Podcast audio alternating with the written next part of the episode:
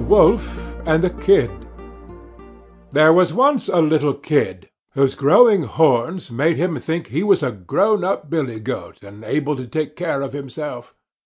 So, one evening, when the flock started home from the pasture and his mother called, the Kid paid no heed and kept right on nibbling the tender grass. A little later, when he lifted his head, the flock was gone. He was all alone. The sun was sinking. Long shadows came creeping over the ground. A chilly little wind came creeping with them, making scary noises in the grass. The Kid shivered as he thought of the terrible wolf. Then he started wildly over the field, bleating for his mother. But not half way, near a clump of trees, there was the wolf. The Kid knew there was little hope for him. "Please, Mr. Wolf," he said, trembling, "I know you are going to eat me. But first please pipe me a tune, for I want to dance and be merry as long as I can." The Wolf liked the idea of a little music before eating, so he struck up a merry tune, and the Kid leaped and frisked gaily. Meanwhile the flock was moving slowly homeward. In the still evening air the wolf's piping carried far. The shepherd dogs pricked up their ears. They recognized the song the wolf sings before a feast, and in a moment they were racing back to the pasture. The wolf's song ended suddenly, and as he ran, with the dogs at his heels, he called himself a fool for turning piper to please a kid when he should have stuck to his butcher's trade. Do not let anything turn you from your purpose. The Tortoise and the Ducks The Tortoise, you know, carries his house on his back. No matter how hard he tries, he cannot leave home.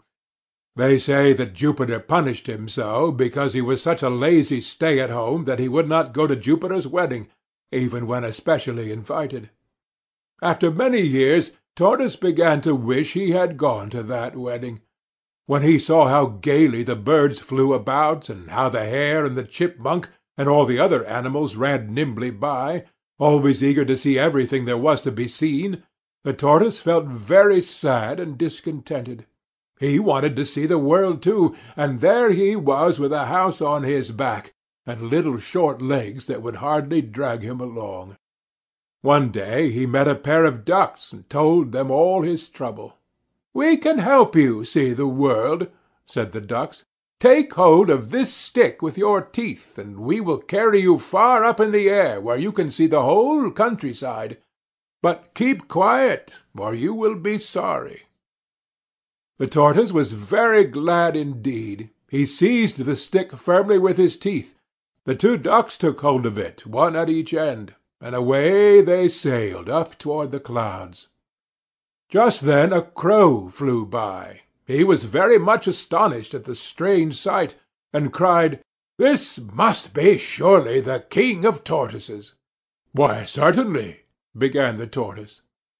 But as he opened his mouth to say these foolish words, he lost his hold on the stick, and down he fell to the ground where he was dashed to pieces on a rock. Foolish curiosity and vanity often lead to misfortune. The young crab and his mother. "Why in the world do you walk sideways like that?" said a mother crab to her son. "You should always walk straight forward with your toes turned out." "Show me how to walk, mother dear," answered the little crab obediently. "I want to learn." So the old crab tried and tried to walk straight forward, but she could walk sideways only, like her son, and when she wanted to turn her toes out, she tripped and fell on her nose. Do not tell others how to act unless you can set a good example. The Frogs and the Ox An Ox came down to a reedy pool to drink.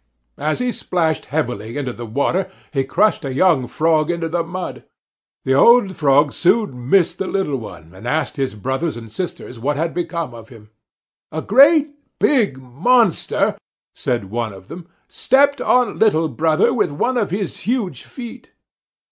"Big, was he?" said the old Frog, puffing herself up. "Was he as big as this?" "Oh, much bigger!" they cried. The Frog puffed up still more. Oh, "He could not have been bigger than this," she said. But the little Frogs all declared that the monster was much, much bigger, and the old Frog kept puffing herself out more and more, until, all at once, she burst. Do not attempt the impossible.